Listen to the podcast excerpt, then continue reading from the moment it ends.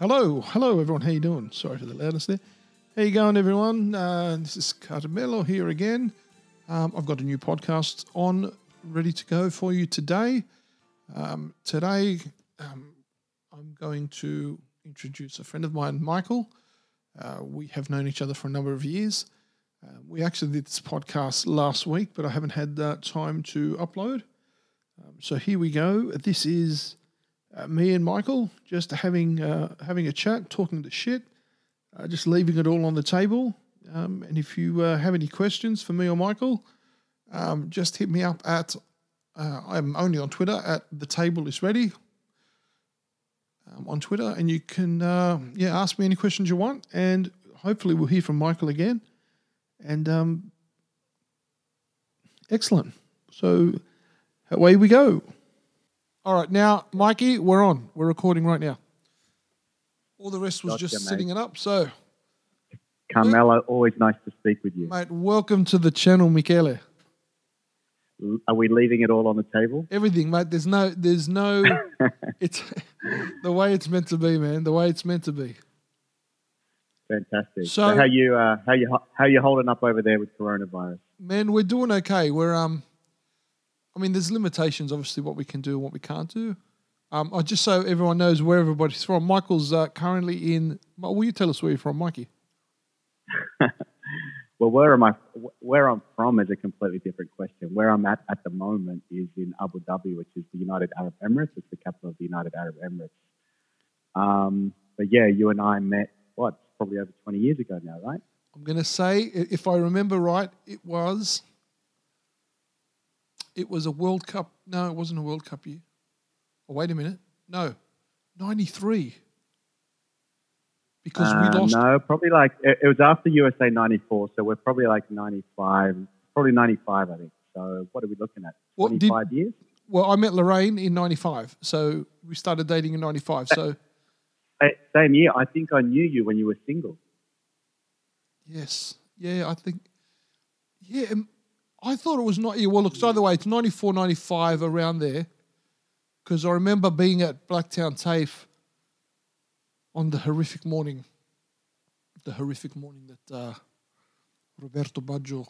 Yeah, it's it's just amazing where life takes us. You know what I mean? Like I'm on the other side of the world right now, and we're still connected, and we're we're having a chat. I think when we first uh, met, there wasn't even. I mean, there was internet, but not in the way that we use it today, and there's no smartphones or anything like that. Um, no WhatsApp. You no, what? None of that stuff. I, I had. So we're in- still in. We're, we're still in touch, which is uh, Oh, it's me, it's it's incredible, and I mean it's it's it, it's uh how that works is if people want to keep in touch, they will. You know, Yeah, whe- whether technology is available to you or not, Facebook and Twitter and all that shit. If you want to be able to connect with somebody, still, you will find a way. And that's the thing. When there's a will, there's always a way, right? I mean, people. Uh, I don't think people really understand what that means. But um, but if you really want to do something, uh, you can do it. It's just a matter of compromising or sacrificing something else, and that's what people aren't willing to do, right? So Yeah. people want everything all the time, and Oh, and they want it quickly. They want it. physical physical impossibility. Well, and I think it's also there's a huge element of just accepting what you have and appreciating. You know, it's all these old cliche sayings like "stop and smell the roses" and things like that.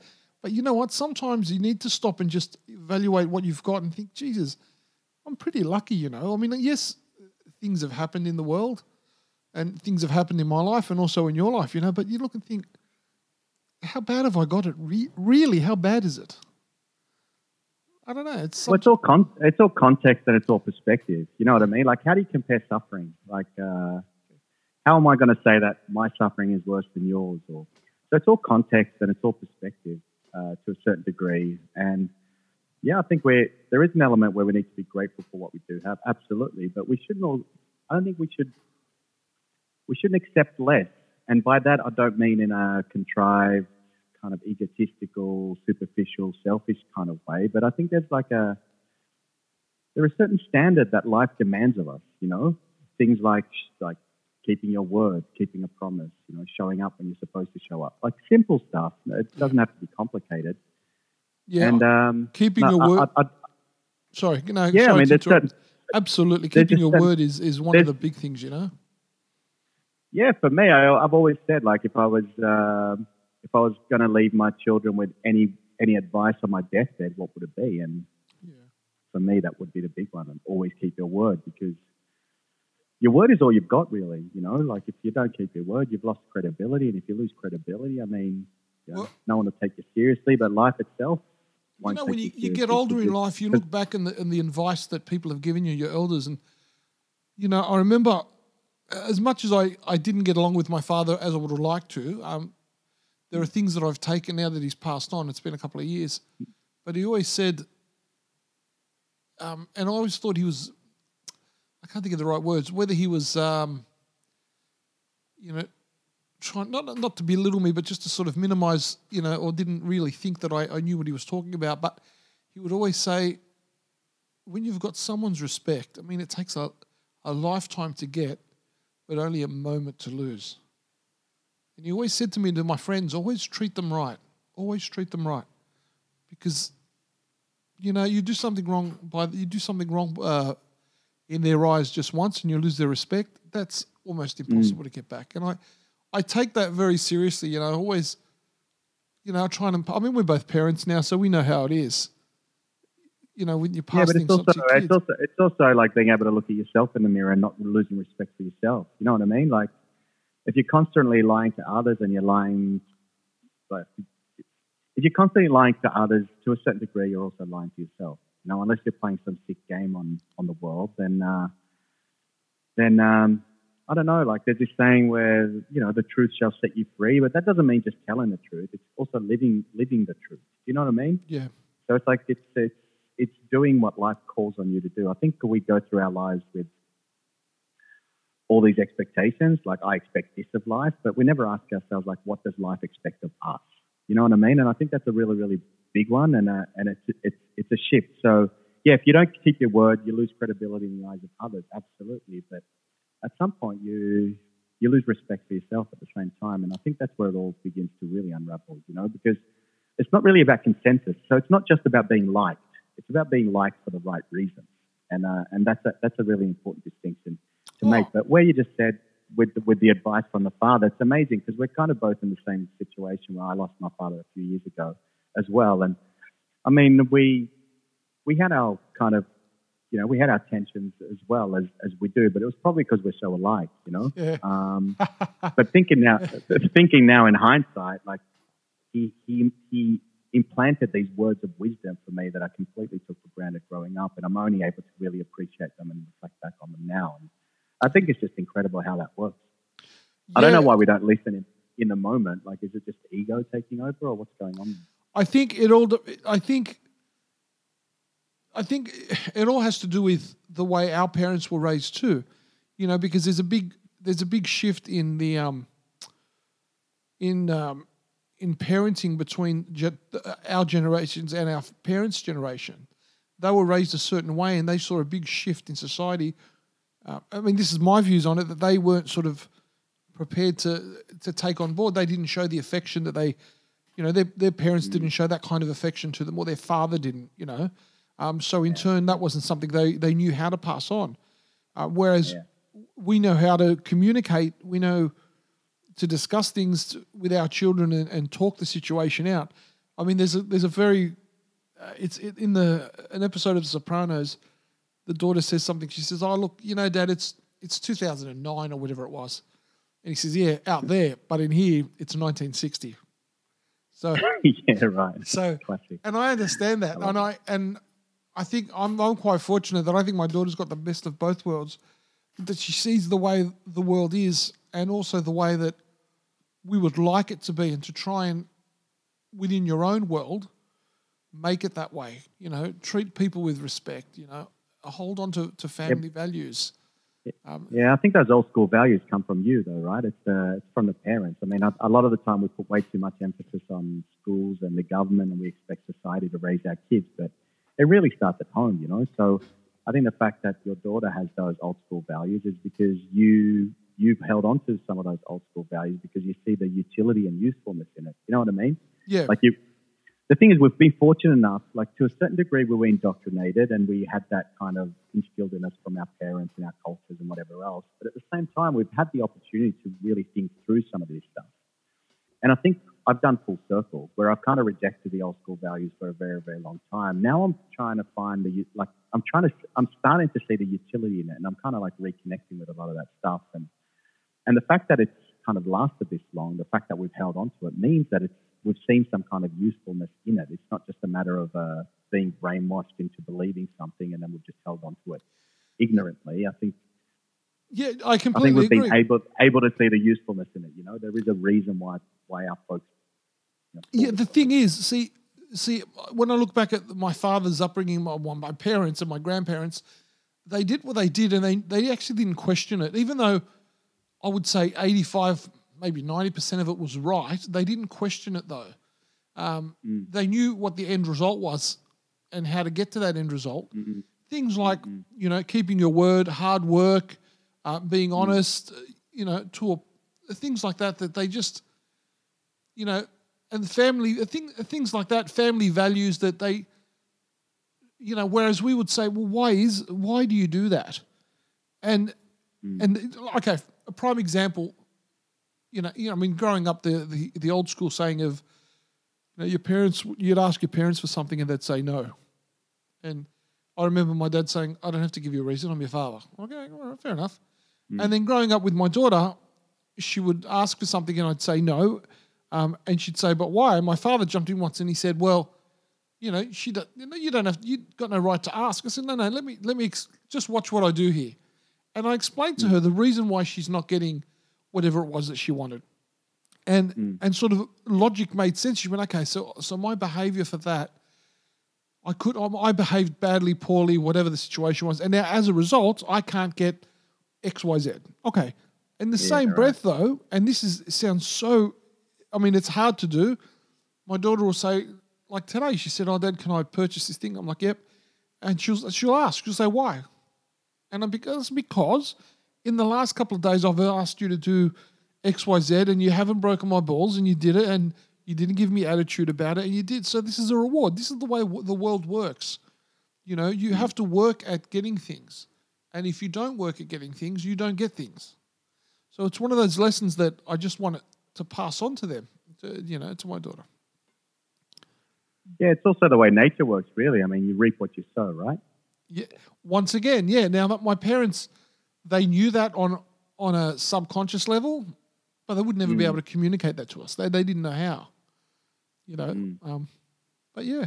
So, so, so what do you think's changed, like in recent times? Like, is it the fact that um, these days, if you don't work, then you're still not going to starve to death because we've got this kind of like Look, I think we're socialist state where you're going to be spoon fed for the rest of your life. So we don't really see the value in in kind of you know, hard work. I think I think society has led us to think that you can get whatever you want whenever you want, no matter what it costs at, at, any cost. Now, Yeah. when I say that, I've always had this expression, and I talk to people, and I think it. I mean, I'm in Sydney, right? So living in Sydney, you see that if somebody wants to get a new car, so today's what? All right, so what time is it here? It's quarter past six on a Friday night. If mm-hmm. I get together with a bunch of mates tonight, I mean, in my situation, things are differently, but the, the scenario would be get together with a couple of mates and they think, you know what? I'd really like to get one of those new cars, or whatever the hell it is. Tomorrow morning, they could go out to the dealership with having no money in their pocket, yeah, go to the dealership and sign up for a new car because they have that that that that want or in Italian la voglia they, that that need they want to have something new hmm. and I want to go get it and then instant gratification. Now that comes hmm. from a lot of things. Now and I, this is going to sound ridiculous, but things when you were a kid, if a boy wanted to look at a pornographic magazine, mate, that was an effort.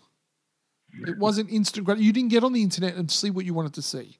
If you wanted to hmm. smoke a cigarette, you had to hide behind the sheds. You now, whatever you want, you can get whenever you want.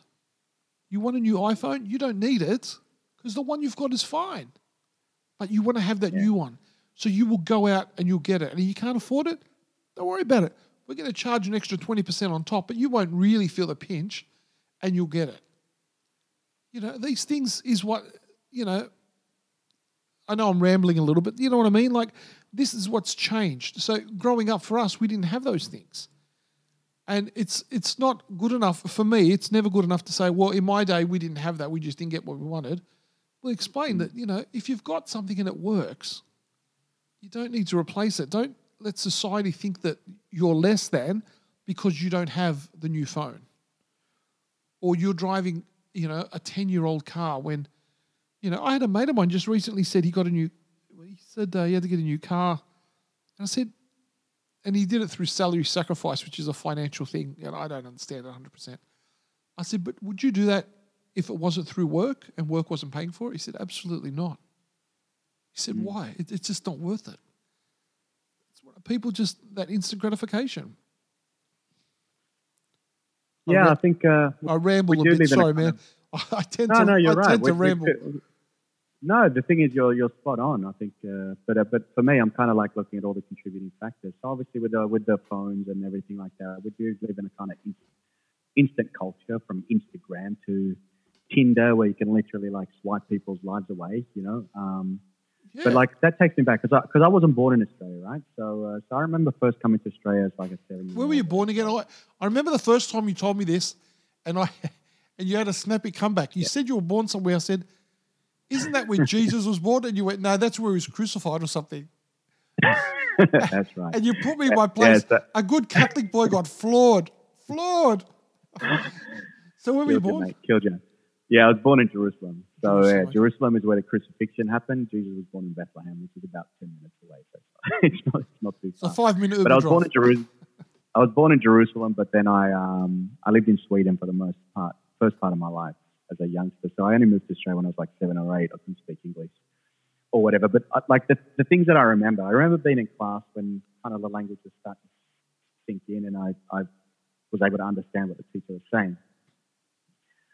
And I, I, can't remember what the topic was. I'm talking like I'm in year two or something like that, something ridiculous. But I, I noticed, even as like in grade two, I, I started noticing a distinction being made between the individual and the family right? So where I come from, it's like it was the family. So you're part of a family. The, the concept of the in, individual is quite rare. Like you are uh, a clan from this village, right? So it's not just Carmelo as a standalone entity. Like yeah. you you belong to something bigger than you, right? So, so with that, with that belonging, there's a certain responsibility. Like we're taught to respect and honor our parents. Like my dad wanted me to be an architect, or he wanted me to be a doctor, or wanted me to do this, or I wanted to be a football player or be involved in sport or whatever it might be, right? So as soon as I started school as a young kid, it's like, well, what do you want? What are your dreams? Don't worry about what your what your parents are telling you. You need to, you know, you need to do what what feels right for you. And yeah. So wow. at that point, they planted a seed in me, right? They, and I was like, yeah, you're right, you're right. But but at that point, it started to create a resentment for my parents and a tension between what was happening at home and what was happening in the rest of my life at school and with my mates and all that kind of stuff. And that was for a very from a very very young age. And I think it's very intentional in terms of it's built into the education system in that way, right? So I certainly believe in the in the sovereignty of the individual and and having free will and being able to make your own decisions. But I also believe in you know respecting your parents and, and the family as an institution and uh, belonging or, or acting in ways that don't just serve yourself but serve your family or your community like something beyond you you know what i mean yeah, yeah. the fact that this was indoctrinated to me at a very young age it, it created that tension between my parents and myself straight away because they're telling me one thing they're bringing the old school values with them and i'm like well you know you're old fashioned you know, we're now in Australia. Like Australia knows Australia's where it's at. You know, yeah. like this is this is the shit right here. You better get with the times. That's it, man. So it, it, it, it's like a youth, youthful arrogance. Like when you think about it, there's a real youthful arrogance, and and they probably couldn't articulate it because now there's also a language barrier beginning to creep in, right? So I'm yeah. learning in English and um, in English. Language barrier. Like second or third language even, like Arabic, Swedish, and English. So now there's a language barrier creeping in and they're trying to tell me stuff. I was like, you don't even understand what I'm talking about because you don't know the language and blah, blah, blah. So from my perspective, like looking back, it's just a youthful arrogance, but it also showed me how it's systemic. Like this individualism is systemic and this, this idea of kind of putting our feelings at the forefront and kind of rational thinking as as becoming secondary, I think is a real, real problem there. And um, and you know, because everyone's always oh, well, you you offended me, you made me feel bad, but let me tell you something. Nature doesn't care about how you feel. Like there's a certain truth, right? And they say the truth hurts. So there are certain things that are inbuilt in just our creation, man, that uh, that calls for truthful speech, that calls for truthful action, that calls for all that kind of stuff, and and that is elevated above like whether I hurt your feelings or not. Do you know what I mean? So it's kind of like a hierarchy of needs in a maybe in a cosmic spiritual sense, I suppose. Yeah, and I think a lot of that is is really starting is really starting to come to the surface with the whole coronavirus at the moment, where people have to reevaluate everything that's going on, um, and what they when you talk about what you know needs and things like that. I mean, I remember, you know, very much the same being told at school that you know your parents don't have the uh, the right to hit you; they can't hit you. Oh, really? Yeah, so right. I mean, every I mean, every kid at school got home and went, "You can't hit me." And my dad goes, "Really?" you know, come here. I'll tell you. Let me tell you something. You can call the police on me, can you? Very good. You call the police. I got one shoe for you and one for him. Don't think for a mm. second that you're not. That's not going to happen. Um, so I understand that whole cultural thing. You know, one thing at school and one thing at home, um, and the tension. Very much, yeah. Mm. Wow. Yeah. So I guess I don't know. Like the like no no one's advocating for abuse at home or anything like that. So obviously there's going to be instances where you know, police might need to be called in because it's not all. It's like th- there needs to be a, a, a common sense, a commonsensical approach to, to some of these things. Oh, but of course. I, I, guess we're just we're, we're just talking like in broad terms, right? We're talking in oh. broad terms where. Well, discipline. You know, you don't. Discipline. You don't necessarily need to disown where you came from just so you can fit in. You know. Yeah, no, exactly. You know, and the, the, whole thing about you know what, when you're 18, you can leave home. I mean, my, my parents, no chance in hell. That's it. 18. Mate, when you're married, you get to leave home. That's all there is to it.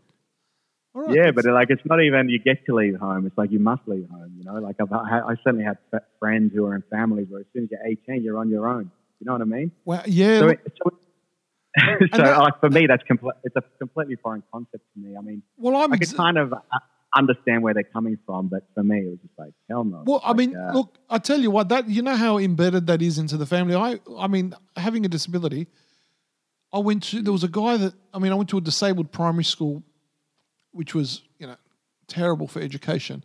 God knows how I ended up you know on my feet, you know, figurative speech. But you know I ended up being able to to articulate, to communicate, and to be active to the. I know why. I mean, it's my father was just constantly kicking my ass to say, "Get out there and do something." You know, there was no there was no pity, no pity at home. Two disabled kids, they weren't given a shit. They didn't know any better this is how I'm raising you the way I was raised. That's all there is to it. I don't know about disability, so we're not going to acknowledge it.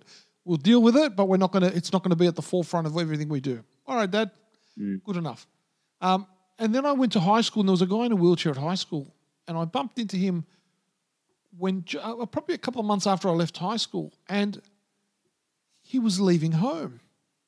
And I said, "What do you mean?" He goes, "Yeah, I got a place." I said, "How can you leave home?" My parents no chance. What? Just because I'm turning 18 means I get to leave home? Oh, no way.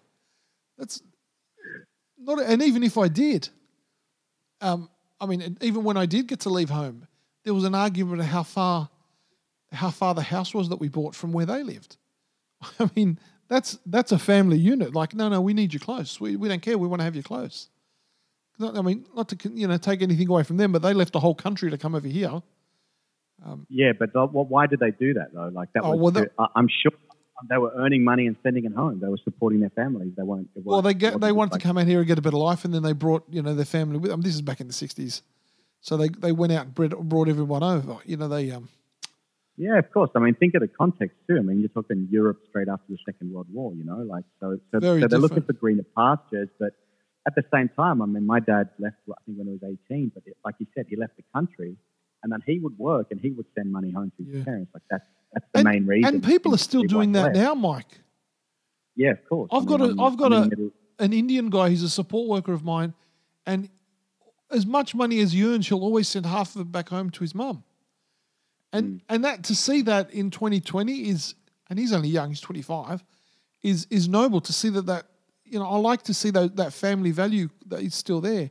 None of this. Yeah, I mean, it still exists. I mean, I'm in the Middle East where it's a massive expat culture, right? So we have a lot of workers here who are here without their families, just predominantly to earn money and send it home, right? Like, uh, I believe something like the country of the Philippines, their GDP, um, their GDP depends on expat workers sending money home. Like, it's, it's a driver of their economy, you know? So these kind of things, it, it still exists. It's like, it, it, it's still there. And it's almost like what Europe was I don't know, you know, after the Second World War is what Asia and the Middle East kind of is now. And uh, don't don't forget, like in the say end of the 1800s, early 1900s, on the onset of the Industrial Revolution, like a lot of these Irish and Italian and Greeks and stuff, they were like going to New York to build New York, like new city. Yeah. So so so like that labor moving around the world has always been like it's always been happening at, at one level or, or another. But these days we're kind of like you know people are leaving home because I, I don't know why. It's, is it is it like I don't know if the parents are you've been a burden for 18 years and now look after yourself, or whether it's I hurry up and grow up. You, you've had it too good for too long, and it's kind of like they're trying to instill some some values or independence. Mikey, I don't Or I know. don't, I'm, I'm- I'm I not quite sure what it is. you, you got two kids. What's your view? How would you? How do you? How do you see it with your kids? Do you think to yourself, I mean, your kids are young though, right? Yeah, I mean, I got a five year old and a two year old, so they're still quite young. But look, man, like there are there are these old school values that are probably grounded. I mean, I wouldn't even say the Christian tradition because it's still very Middle Eastern. It's uh, I think in India they kind of have the same way. It it, it all, all revolves around the family unit, right? Yeah. So the thing is, you belong to your family, and I know that word "belong" is kind of offensive uh, to people, but but you belong to your family. Like these days, we you know, we, we kind of say your kids are not yours; they're everybody's, or the state owns them. I, I don't know how we think about these things these days because it's kind of the dissolution of the family, right? So we're destroying that family unit. But the idea would be that you are part of your family and your family's part of you. And at the point that you get married, which is kind of an, an, an official ritualistic ceremony, Yeah. that's probably grounded in, I know, I know it's certainly grounded in the Christian tradition, but it's, I mean, in, I'd say in the Abrahamic traditions in Judaism, Christianity, Islam. But I know Hindus have uh, kind of marriage ceremonies, Buddhists do, and all that kind of stuff. So the idea would be that you belong to your family, or your family and your family belongs to you, until you marry and create a family of your own. That's that's the first degree of separation. That's that's the only time that separation happens. Now there's still a responsibility to your family. You don't completely own them, Yes. but the only time you leave is to create your own nest. You know, it's leaving the nest, right? So, and again, this is like a theme that you see in nature. You you are raised by your parents, you leave the nest, but then when you leave the nest, you're not just leaving the nest to hang out and go drinking and partying and try all the different drugs and sleep with as many people as you want. You're leaving the nest to create your own family, and then the circle of life continues, right? So that's kind of how I see it. So my, my kids are with me, they're endowed to me, they're my responsibility, you know, with the blessings of God, and you know, I was able to kind of uh, bring life to them. So they're now my responsibility, and they're part of me, and I'm as much a part of them. And that'll never change. But once they go off and they start their own families, then now it's their turn, you know. And and until that time, you know, it's just it's it's family, and you know, well, I would say if you want to take it another another step further, it's kind of like family and God, like there is nothing else. But I'm a real believer in the institution of family. I think it's the it's the social fabric that keeps everything together. As soon as you start tearing families apart, and people become isolated from each other, then they're at the mercy of mass media and the state, and there are no common values. Well, there's no values. safety net. I mean, family is is a. f- and w- w- Just so you know, when I use the word family, I don't mean all. I don't always mean just blood. I believe there's there's family that you uh, uh, adopt wouldn't even be the right word. I think there's family that's not your blood. There are people that you are so close to that they. Yeah, okay, but let's take let's know- take that. You're right, man. But let's take that a step further. If blood's not binding you together, what is the what is the thing that's binding you? Together? You know, look, okay, so this is the way I see things, okay? I have a very close relationship with my brother. Yeah, we've had our fallings out, no dramas. Yep. I'm I'm not um he was the best man at my wedding, I was the best man at his wedding. That's not because we were brothers in the sense of we have the same parents. It wasn't, mm-hmm. it- you know, I don't speak to him and when I say every day, I'm talking you three or four times a day sometimes. Um, and that's mm. just not because we have the same parents. It's because I love and respect who he is as a person. You know, mm. it's not he doesn't he doesn't get a free pass just because he's blood. He gets a little bit of mm-hmm. leniency, but he doesn't get a free pass. This is just the Yeah, no, I, I you know. Yeah, no, I'm, I'm completely, I'm completely on board with that idea. There Now, are- although there is a kind of responsibility that's tied to blood alone, but I'm completely on board with exact with Look, everything. if we, even if we didn't get along, if he put, if he rang and said, "I need something," yeah, I'd help him.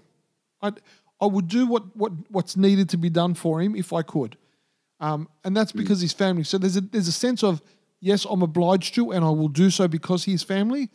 There's also a difference of I want to, and I really want to because of the person he is, and that and that goes with my my extended family. So my cousins, absolutely all the same. Some of them, if they rang me and said, "Man, I need your help with something," if it was okay, let's you know in the on a scale, if it was something like I can't boot up my computer, and uh, you know I haven't spoken to these people in ten years, and you know, you know what, I don't give a shit. But if it was like this is a dire situation and I need your assistance, you're the only, and I really need you to help me, then I would put all that shit aside and help them because they are family. But that's where it would end. I wouldn't go out of my way to help people just because, you know, that's just what, the way I am. You know, people have to earn. Look, I think. Look, Yeah, I, yeah, no, a rule I've said I to get- I- a- rule I've get said to my daughter every time. People don't, family don't get to shit on you just because they're family. They have to earn your respect too. Some people don't think like that. Some people have that free. It's like, well, we're their family. I can treat them like crap. It's my, it's all right. It's my sister. You know, she'll come back. No, it doesn't work yeah, no, like that. look, I, I I agree with you, but I'm going to take it to another level. yeah, please. right? So, yeah, okay. So family can, I mean, they have to earn your respect, and they can't, um, like, if they shit on you, they can't expect that you're going to respect them. or something like that. Be there for them. I can't hear you too. I mean, sorry, Mike. You're gonna have to get a bit close. Yeah. So anyway, I agree with you on that point, but I, I do want to take it to another level. Yeah. Now there is a genet, there is a genetic component, a, physical component to this as well. There is a bloodline, there is a shared ancestry, and a, a shared history. Now, some of these behaviors and emotions and all that kind of stuff, I would say, are embedded in your genetic or physical makeup. Like, like there's something about your roots and where you came from that is encoded in your physiology, like in your body, right? Right. So, but but that's not all it is. So beyond that, beyond that is obviously you being able to use your reason and rationalizing between you know how people are treating you, how you deserve to be treated, like how much of your time and effort you want to give people, whether they deserve it or not. Like I get all that kind of part. But at some point, you can reject and deny your family and your whole ancestry as much as you want, but they're still always going to be a part of you, whether you like it or not Absolutely. like there's something there that that that once you deny them, you're denying yourself because you are in them and they are in you, physically, Oh, oh, spiritually, in terms of like a whole history and ancestry, right? So I think that's where that's where the family bloodline thing comes in. yes. But I, I definitely agree with you uh, with, in terms of well, if you're just being abused and stuff like that, I mean, you know, uh, you're not you're not expected to just sit around and cop it No. but but at the same token, like if you're completely going to reject everything that they are, then at some level you're also uh, rejecting everything that you are, and then there needs to be like a process of healing, I suppose that that, that kind of follows that up. Look, and you're you're absolutely right, and it's interesting that you say that. I mean, I've had conversations with my brother before about how, you know, his his children, you know, my nephews and nieces, we share the same blood. So to me, I will always feel not an obligation. It's not the right word. I always feel a duty to do right by them because we are blood, as opposed to my wife's, you know, nephews and nieces. It's just, and I can't help that. It's just knowing mm. that that you know that their father is my brother. Then mm. absolutely, they they they get my, you know, the, I, they're like the closest thing to my own children that I could possibly. And my brother feels the same way.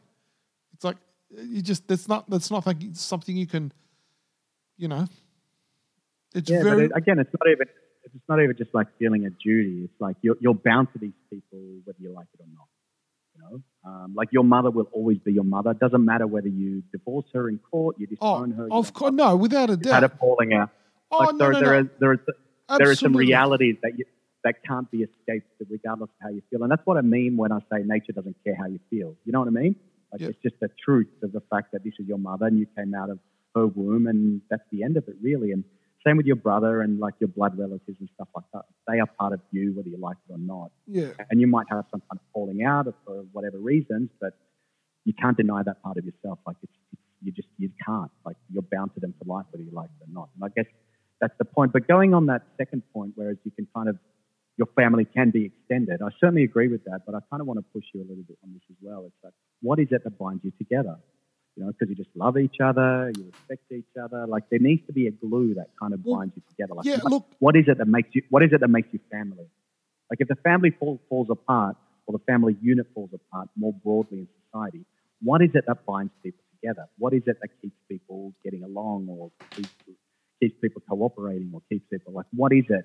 What is the what is the what is the glue that that that, that keeps people look, I think together? I think a lot of, and I when I when I'm giving you my response here, I've got a particular person in mind that, I mean, I'll give you a bit of a background story. So, um, you know, my daughter was born. I thought, you know what, I've got my network of friends. This is all fine. And then one day, someone rings and says uh, to my wife, "Oh, look, why don't we get together for dinner?" I'm like, "Why? What? Who are these people?" And they're like, "Oh."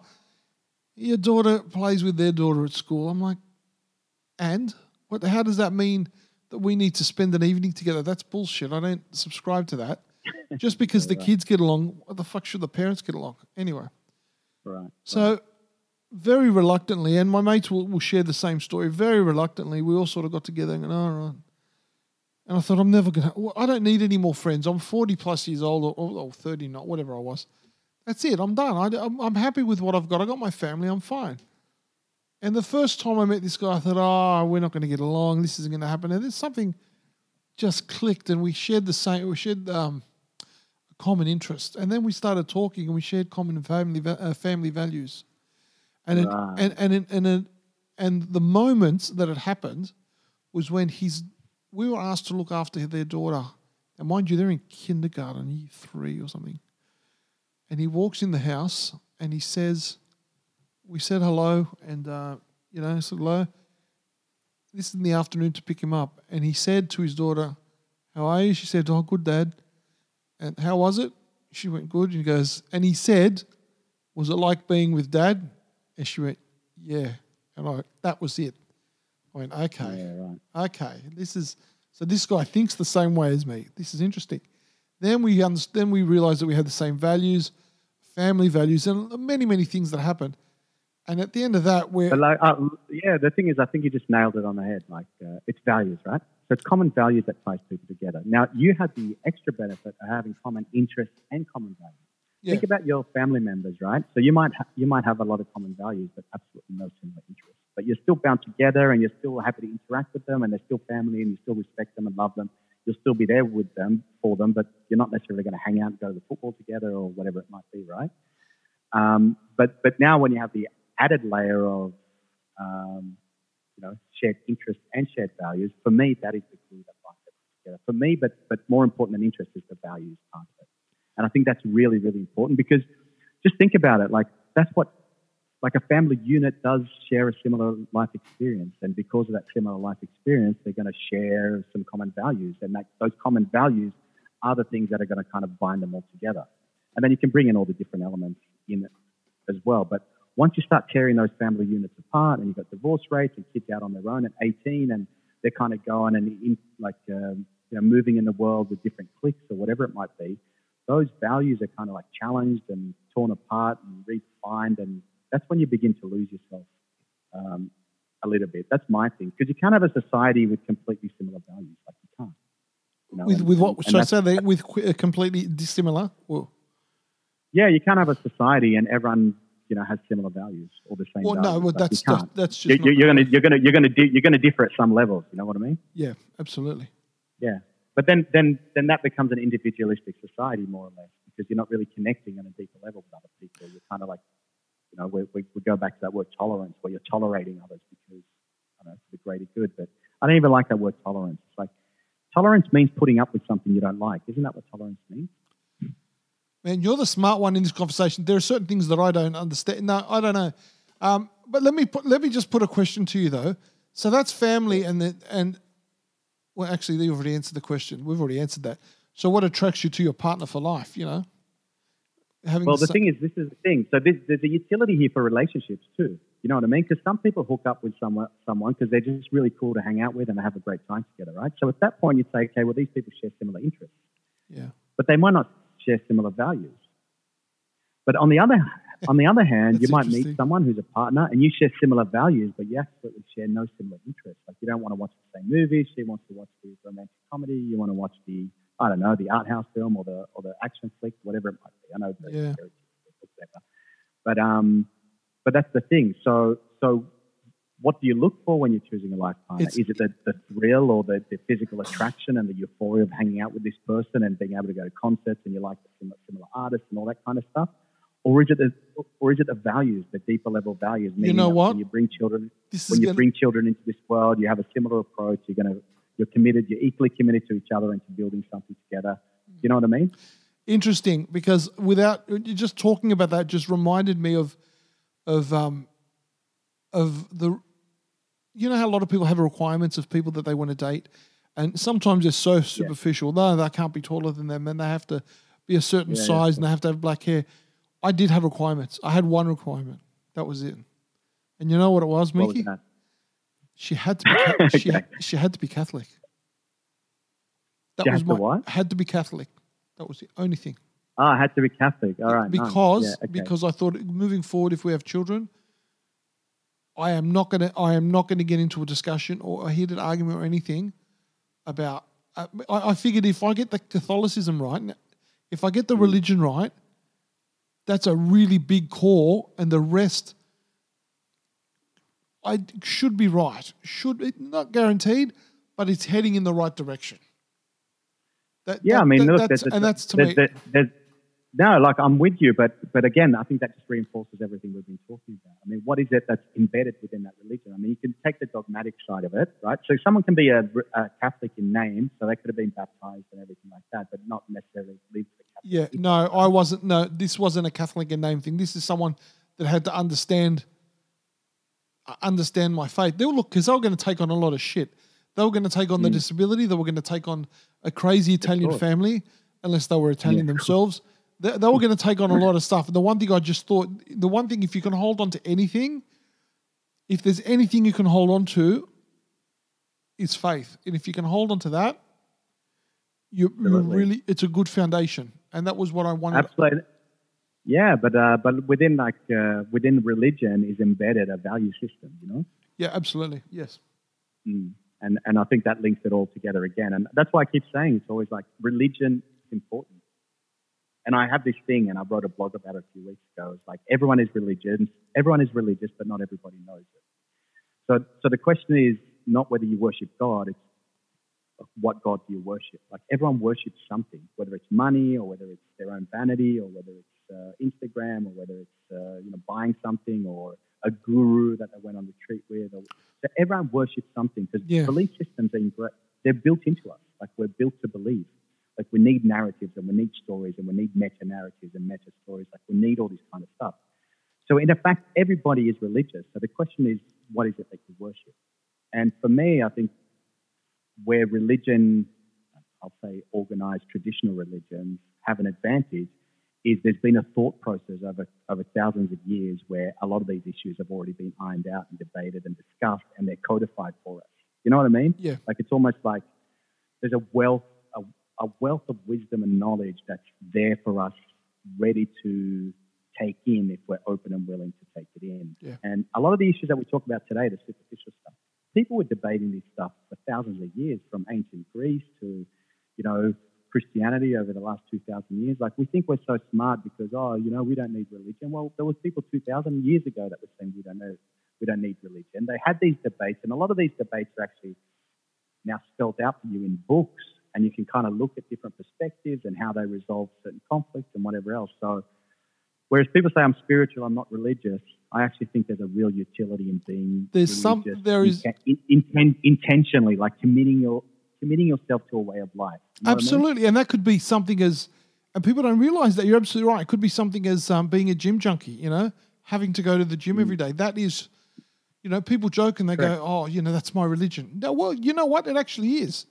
That's what you connect to. That's what what what keeps you going. That's what stable. What um grounds you. You know, that's you just don't look at it in the same way. Yeah, it's true, but then it's uh, you got to ask yourself. I think you have a responsibility to ask yourself: Is it like is is it like is being a gym junkie? Is it answering all of life's questions? Like is it is it is it framing the world in a way that makes sense by just going to the gym? Yeah, but Mike, people don't want to ask those questions. People don't want to ask those Well- questions because they don't want to know the answers. We know this. This is the world, the way the world works. They don't want to question about, you know, how yeah, because how the cow yeah, gets killed. They, they, the they might they, yeah, because they might have to change something about themselves, and Oh, no one wants to. you know what? It's you know? it's something as simpler, as more simpler than changing. Um, and I'm going to always go back to you know when you get information from people and you think, fuck, that moment in life that you hear something, you go, I'm going to use that's going to be my, I'm going to take that, and I'm going to remember Hmm. it. There was a manager, and I can tell you exactly where I was when he told me. He said, mate, two things he told me: get the facts on the table. So whenever there was a confrontation, remove the people from the situation and put the facts on the table. Let's Yeah, not make it about the people, make it about the facts. And secondly, before you argue with anybody, pull the mirror out of your back pocket and stick it in front of you. Just have a look at yourself.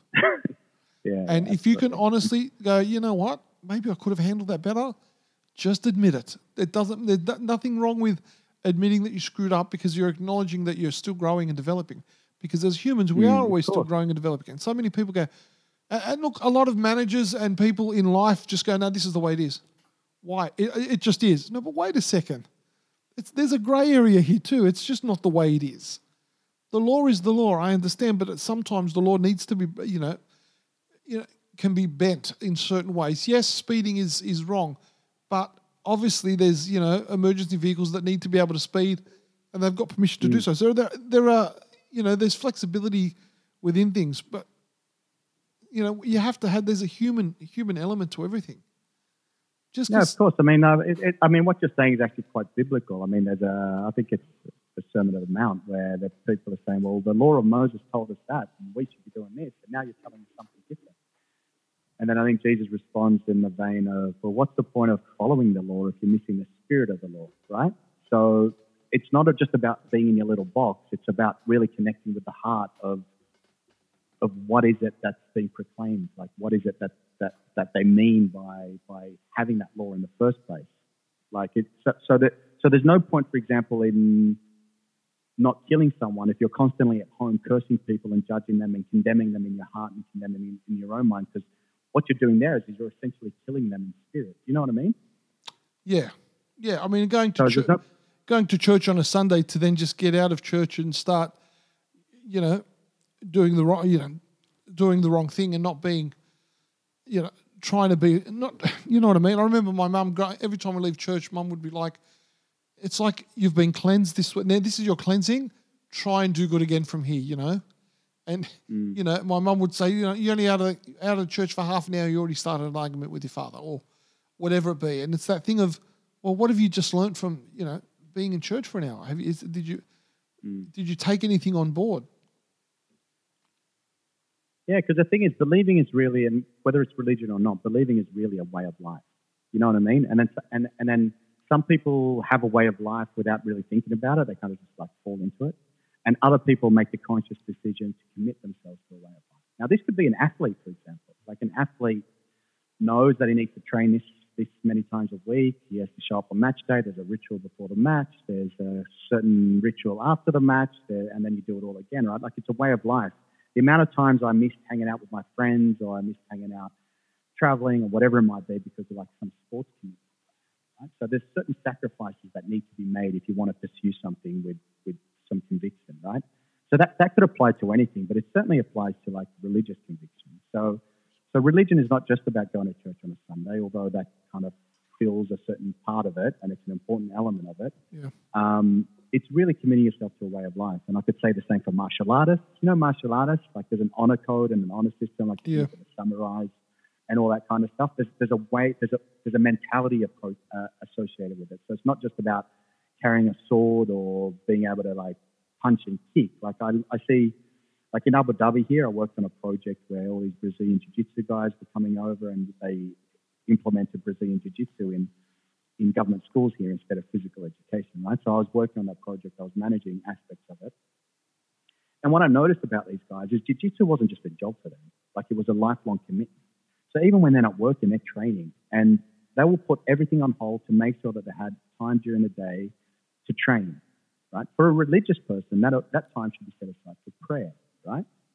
So it's the same kind of thing. So that's where religion is kind of lost a little bit. Like people see it as like this dogmatic thing that you must believe. And in a sense, that's true because you want to believe the reality of the universe. You don't want to live in a deluded state. But at the same time, the first step is really making a commitment to a certain way of approaching the world and being in the world. And I think that's what's so difficult. And that's why they always say you're always going to fall short because the standards are so high.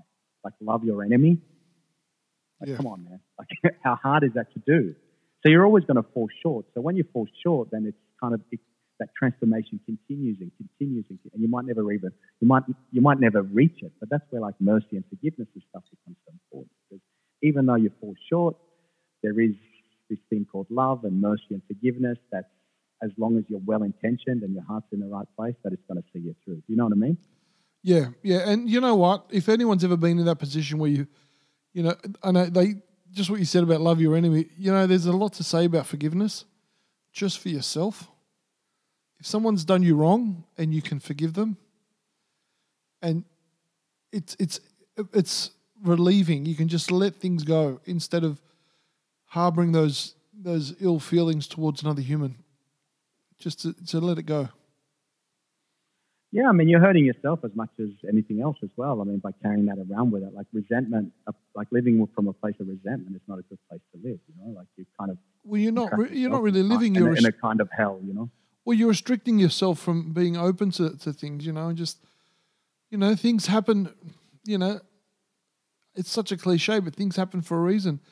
You might not know it. No, of course. It might not be no, for you course. to know. It might be mm. for someone else to know. I mean, I, I don't know. It's that's just the way the world is. Um, but, but again, I think that's a that's a that's a way of approaching the world. Like I'm I'm like you. Everything happens for a reason. So I'm always looking for the learning opportunities in every experience, good or bad. You know, even when there's deaths and, and loved ones and people that I'm losing or whatever it might be, there is something that I can learn about myself and the way the world operates and the way that nature operates and the way that God operates and the universe operates and stuff like that. So so these are all like learning opportunities, but unfortunately not everyone sees it that way people get bitter and resentful. Why does this always happen to me? Life is not fair. I'm a victim in this. And you know what I mean? Like, yeah. that's a completely different point of view. And, and again, committing yourself to a particular way of seeing the world is kind of like the lens that you view the world through is really, really important because then you're able to kind of reference everything properly and you're able to kind of gain clarity and, and find meaning in things. Otherwise, if you have that belief vacuum and you're just kind of going through the world, then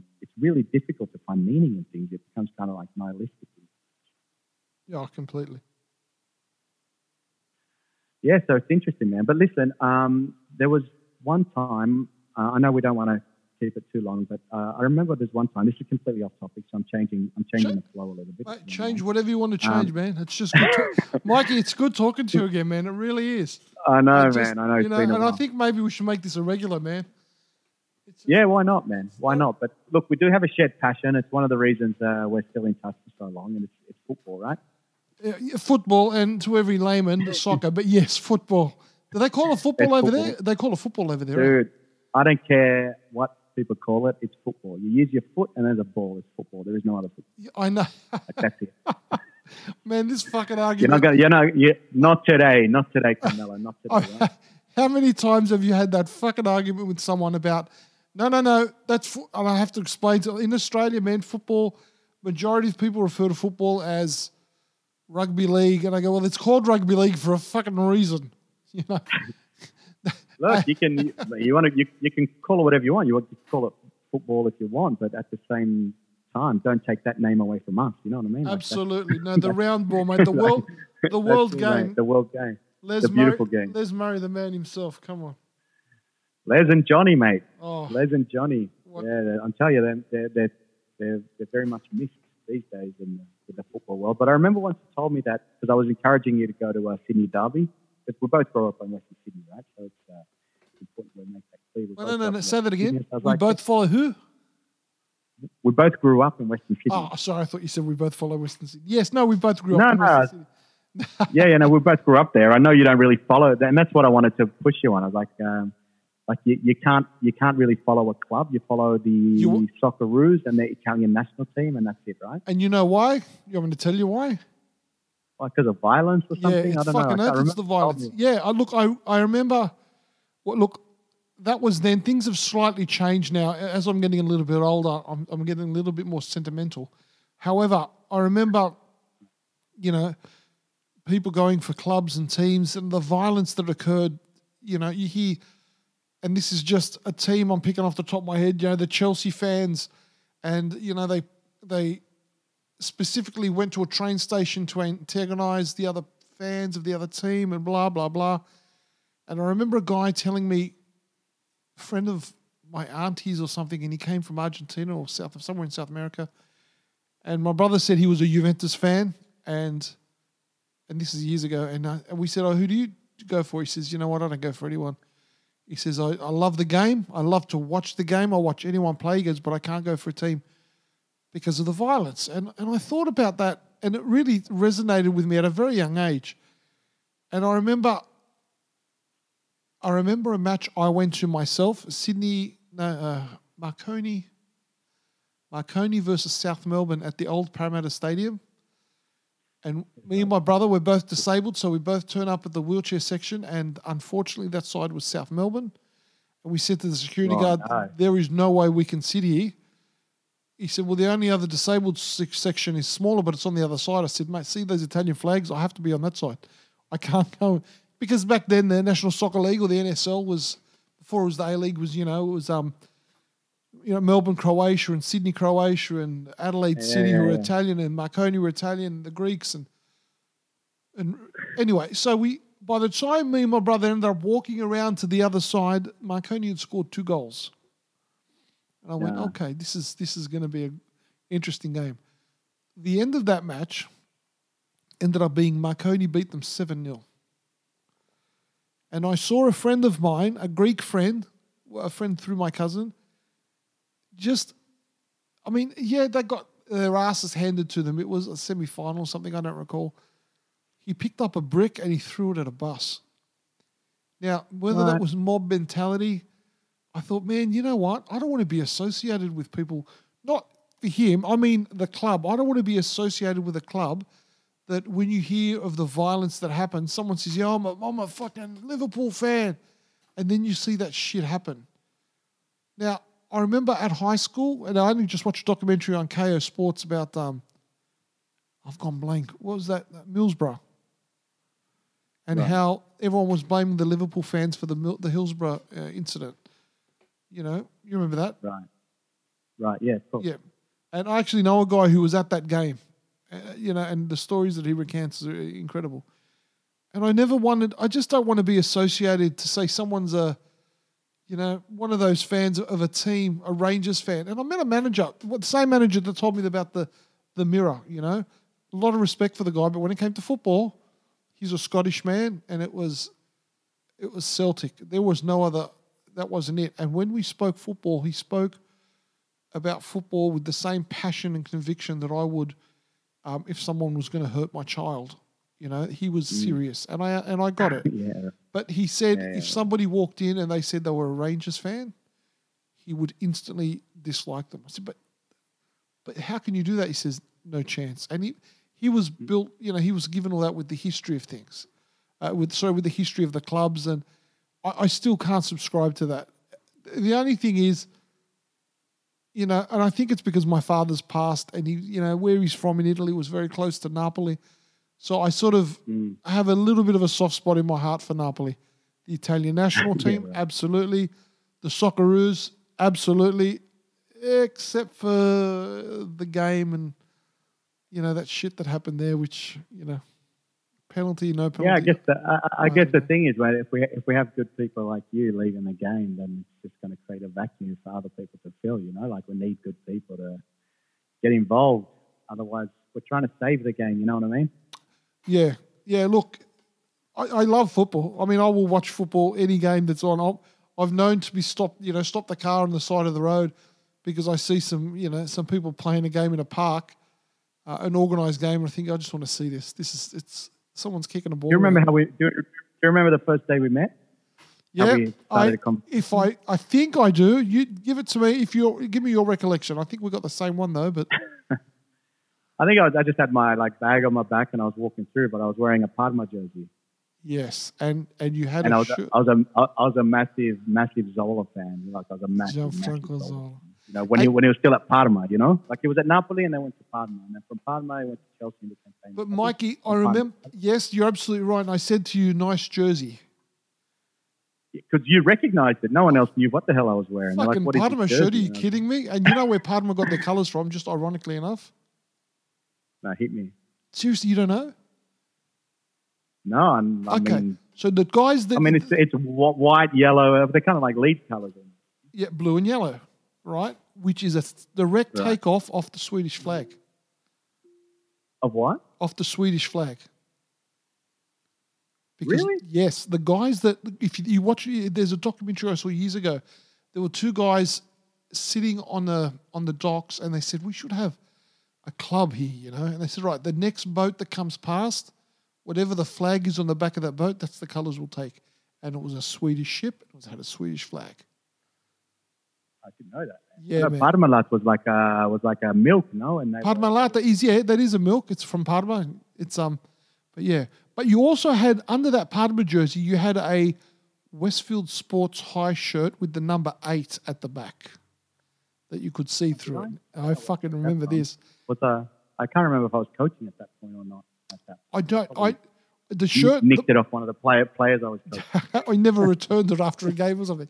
And I remember Probably. we spoke a couple of times, and then we ended up both looking up to see who the guy was. And I don't remember his name who played for Parma. All I remember is that he had a, a huge mop of curly hair. That's all I remember. What? Uh, no, Valderrama, No, no, no, no, not Colombian. I, this guy was an Italian guy. I, I wonder who would play. Italian guy. Italian guy played for Parma during the same era as Zola. Yeah. No, was Zola playing for Parma? Yeah, no, it might have been. I don't. I'm Yeah, sure. Zola played for Parma, man. Like I used to wake up on Sunday mornings, watch Italian football, the highlight show, like SBS. religiously. Like this was my church, you know. oh man. Yeah, yeah, yeah. So that's how we learned. Like I, I never had re- any real like coaches growing up or anything. We'd watch Italian football in the mornings, and then all afternoon we got the ball, and we we not only watched it, we recorded it. oh, We'd record it, and we and we'd record the night before was World Soccer with Les Murray. oh yes. And at the end of that show, he'd have a tribute to like his- someone like Fonseca's birthday uh, birthday, and then he'll have all Fonseca highlights, or, wow. you know. So he'll have these highlights packages, and we'd record them, and we'd watch them like religiously over and over and over again. We'd record them on the old VHS. You remember? Yeah, man. Yeah, yeah. And then and then we'd take the ball and we'd just go out, just practice. Like this is how he scored. This is how Baggio scored, and we just practice the Baggio like all day, all day, all day. And that's how we learned, man. Just copying, you know, mimicking, and Mate, I used to watch. like- I used to watch all that, and um, I mean, I never got to play. I never got to play football because of the, dis- the disability. But being a huge uh, a computer tech guy, I computer games or any soccer game that ever got released, any football, that I had to have it. I had to have it, and I had to master it. and, and even to this day, what today's Friday my time. It's Friday there as well, yeah. yeah, yeah. It's, It's like Friday. around lunchtime, just 1 p.m. here at the moment. Yeah. Saturday mornings here, religiously, me and my brother, we get online on the What video game? Yeah, PS4, man. We get online every Saturday morning and we play each ah. other. But Ev- look, dude, back in no, back in the nineties, man, there was like. Commodore sixty four. oh, no, no. Oh, yeah, yeah. Back yeah, back in the 90s, it was a Commodore 64 game the- called. the, a game- the, the Amiga five hundred, Fuck yeah, that's the one, brother. That's Amiga. Yeah, yeah, the Amiga 500. I had it with the extra RAM. and I'd play a game called Kickoff 2. Oh yeah, right. Dino okay. Dini. By the way, I he ended up re releasing that on the PlayStation 4. Um, Oh, did they? yeah, yeah. And I love actu- those old games, man. Man, I've got heaps of man. I've got oh, so many arcade They're games. so much better than the new ones, dude. Absolutely, Like honestly, like I could spend days on, on playing Wonder Boy or something. mate. And then and then the love of our fo- the the love of football together. Do you remember we made a wager? It was I think it was the Champions League final. Now this is we made a five dollar bet, and we we got the High, video. high, high, high, high rollers, mate. Oh, mate, big time. Oh. And I remember we, we I taped the game. or I got my auntie to tape it from the Italian pay television. And the next day, we hired, we, we booked out the room in the library. Was- Yeah, we did do that. Yeah, remember? we did do that. Yeah. What lost- was the game though? It, I think, I think it was Milan Juve. I'm not hundred percent sure, but look, I could have been wrong. I could have been. I. I'd I lost. I lost yeah, no, bet. you lost. Yeah, yeah, you lost. Mm. But my, my passion for football, when I was at Blacktown TAFE, I would record the live game via radio onto cassette, and then that was on a on a Sunday night, and I'd listen to it. And then when the Italian Ita- the Italian paper would come out the next morning, I'd get the paper and I'd follow it minute by minute, listening to it in Italian. And mate, I just I did that for months and months and months. Uh, football was everything. And then when I could watch live games, that was all over for me, man. That was it. Remember we played in that TAFE championship? You were, co- Yeah. I think you came as long as coach. Yes, yeah. I think we won it, right? I, I, you know what? This I, I remember Lorraine was Yeah, there. I think I don't know. I think we won had it. to leave. everyone went, everyone went, everyone went nuts. It was huge. I left before the penalty shootout at the end. I think. Oh no, you killed us. Yeah, But no. I think we won it. We won. We I won think- that penalty shootout. at think the you end. did We too. won the whole thing. Do you remember that Yeah, guy? Do you remember that that really tall guy? Um, he never played. He loved the game, but he never played before, and he scored his first goal ever, and he went absolutely ape shit. Ah, I bumped into him at uh, La Porchetta at Black at Parramatta years ago. Charles, Charles, Charles. Charles. I don't remember his surname. A Lebanese guy, I think he was. And then there was Chris, Chris Vella. The Oh, yeah, Maltese Chris guy, Vella. mate. And Yerko, do you remember Yerko? And, yeah, you were there for Yerko and uh, his Dude, the Chilean I, like. I don't remember. I don't, I don't. I don't even remember. oh mate, that was He was a goalkeeper. Was he a goal- goalkeeper? yes, he was. Yeah, Chilean. Yeah, Yerko yeah, yeah. and uh, Franco was his brother. Chilean boys.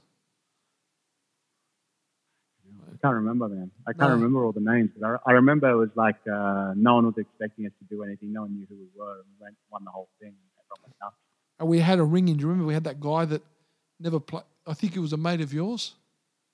He didn't play for Blacktown TAFE. But he came in. And I never met him. And you said, trust me, he's good, he's good, he's good. Never met him. Never played, never saw, never worked, never studied at Blacktown TAFE, and he played. Hey, don't discredit our victory. It was fair and square, man. It was Oh, all absolutely. Was Oh, all, no. All, all, all above board, man. What are you doing? You're putting this out for the world to listen to? Oh man, I got nothing to worry about, man. that was awesome. That were the, that were the That- days. I love that. That was They were, ah, they were good days, man. They were good days. Look, I'm just happy that we stayed in touch this long. And um, yeah. when, when was your 21st birthday? Because I remember going to that as well. Okay, how how good is your maths? Because my maths is shit. I was born What year were you born? 75. So it would have been Ah, you're older than me, huh? Yeah, when were you born? So 96. 96. 96 was your 21st birthday. Yeah, that's what yeah, yeah, 96. Yeah, is at your folks' house there at Wentworthville, I think. Yep. Yeah. Yeah, yeah, I remember that, man. Good times. Good times. Absolutely. Absolutely. Anyway, brother, was there anything else that you wanted to hit me up with? we should do this again sometime. Mate, we will do this again. Um no, I think that's it. I'll um that was it was a very good chat, man. Quite Good, enjoyed man. No, it's always nice. To, it's it's always nice talking to you, man. It's good to good to see you doing well, and um, yeah, uh, next time I'm back in Sydney, no doubt we'll catch up. Absolutely. Absolutely. All right, Mikey. All right, amigo. All right, brother. yourself. Thanks Give for the love th- to the thanks for the kids. chats, man. Appreciate it. No worries, man. I'll talk to you soon. You got it, man. You got it. Take All right, care, man. Ciao. Bye.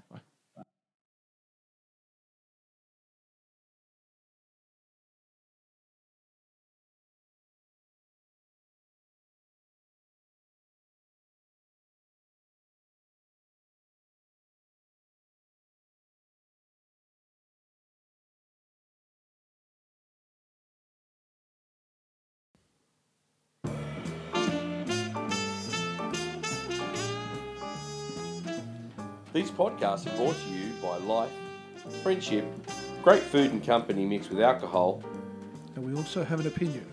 on fucking everything.